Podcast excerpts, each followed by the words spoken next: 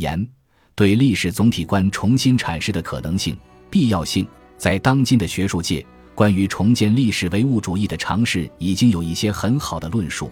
他们在理论和实践两方面的重要价值业已被人们所认识。然而，我们会觉得成就却又不像出看起来所表现的那么巨大，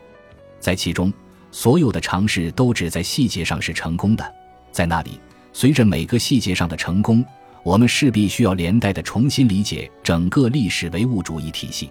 特别是由于我们很难把握刚刚过去的历史，这多少意味着我们的问题具有独特的困难。我们既不可能一劳永逸的解决，也不能高估任何研究结果。而困难的实质在于它的基础观念方面，或者直截了当的说，是在历史总体观的重建方面。我们的研究有一个很确切、很明晰的目的：对形而上学的超越，对总体观的重新阐述。因此，我们可以依据大多数重要的评论者的假说，将当代马克思主义哲学的革命视为对一个最为紧迫性的问题的探索。这个问题大致可以称为历史总体观的重建问题。没有人怀疑有这样一个问题的存在。这个问题是一个时代的迫切问题。它有着在内容上有根据的，因而也是合理的问题的表述。它可以这样来加以表述：总体性的观点是属于社会现实的观点，还是属于形而上学的哲学构造物？当今这个问题正处于哲学的思维场域，因此不可能不受到我们的注意。我们的任务可以理解为：一方面是要确定马克思哲学与现代性哲学之间的本质差异，只有这样。我们才有可能回归总体范畴在马克思哲学中的决定性意义本身，描述它们，而不把它们简约为现代性总体的意识形态神话或别的什么东西。因此，在马克思的著作中，我们看到，如果社会现实的观点与总体性的观点处于相互依存、相互指涉的关系之中，那么他就必然声称拒斥总体性的观点本身就是拒斥社会现实的观点。但另一方面，如果在某种特定的立场上，社会现实是在直接被给予我们的东西中确定，而且也不超越具体的直接物本身，那么人们在检验以社会现实的名义组合的各种各样的经验事实的过程中，就可能认为，这些经验事实除了世人所寻求的纯粹反思的联系之外，别无共同之处，因为经验事实组合不但总是部分的组合，而且组合在空间之中。而总体总是在时间之中，这就是抽象经验论的观点。从广泛意义上看，抽象经验论如此看待事实，也反映在包括与实证主义相联系的当代种种形式的历史学之中。在这种立场中，现实由他说出来是一个孤零零的琐碎的事实，而不是相互牵挂的丰富总体，以致最后。不存在某种有待发现或者是形成的总体，至少是没有总体对于部分的统摄权。如此说来，总体不过是个无意义的概念。既然每一个事实都孤立存在，那么从总体性观点来看，真的就没有什么现实了，至多只有它的怪象。这种关于现实的看法，在哲学上的偏颇就在于它脱离现实的总体，而这种看法重点在于表明。总体既不是给予的，也不是可给予的。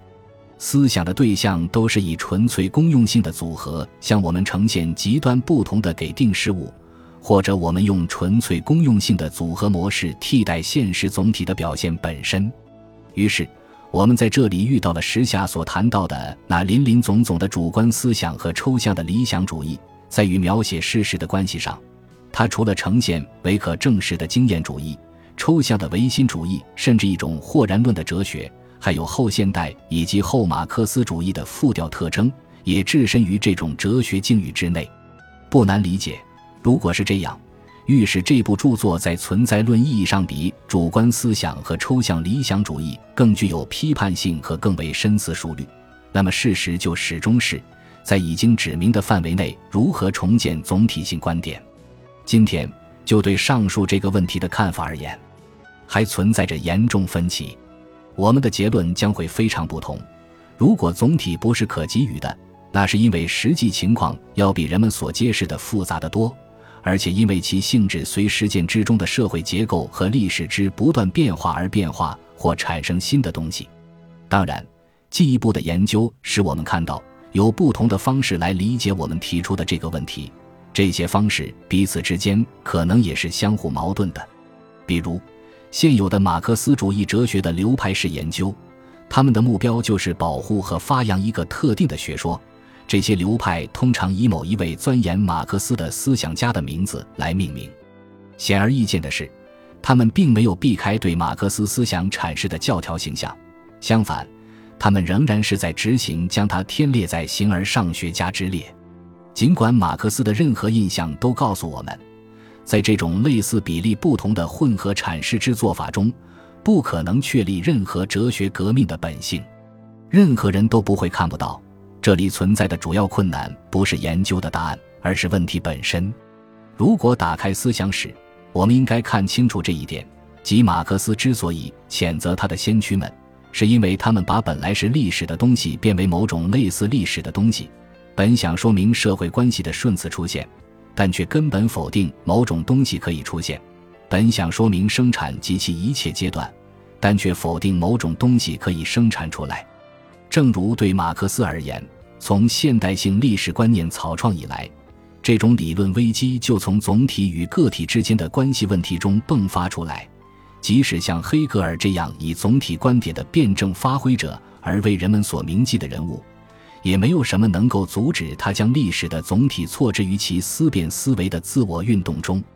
在这里，根本的措施就在于，他们都没有像马克思那样看到世界史本身。除了用新问题来回答和解决老问题之外，没有别的方法。世界历史所展现出的如此深刻的意义，正是总体性的现实变化的意义。对于我们来说，历史的总体观表达社会生产关系的变化。